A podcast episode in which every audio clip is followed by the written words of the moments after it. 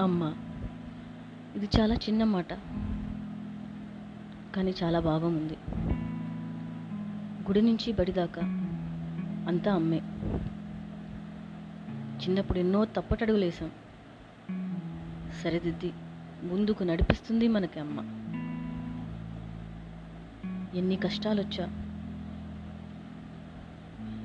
తన మనసులో దాచుకుని భరించేది కూడా మన అమ్మే. ఏ ఇబ్బంది అయినా నవ్వుతూ స్వీకరిస్తుంది. నవ్వుతూ మనకు కనిపిస్తుంది. అమ్మ అనంతమైనది. దేవుడు మనకిచ్చిన ఒక మంచి గిఫ్ట్ మనకి అమ్మ.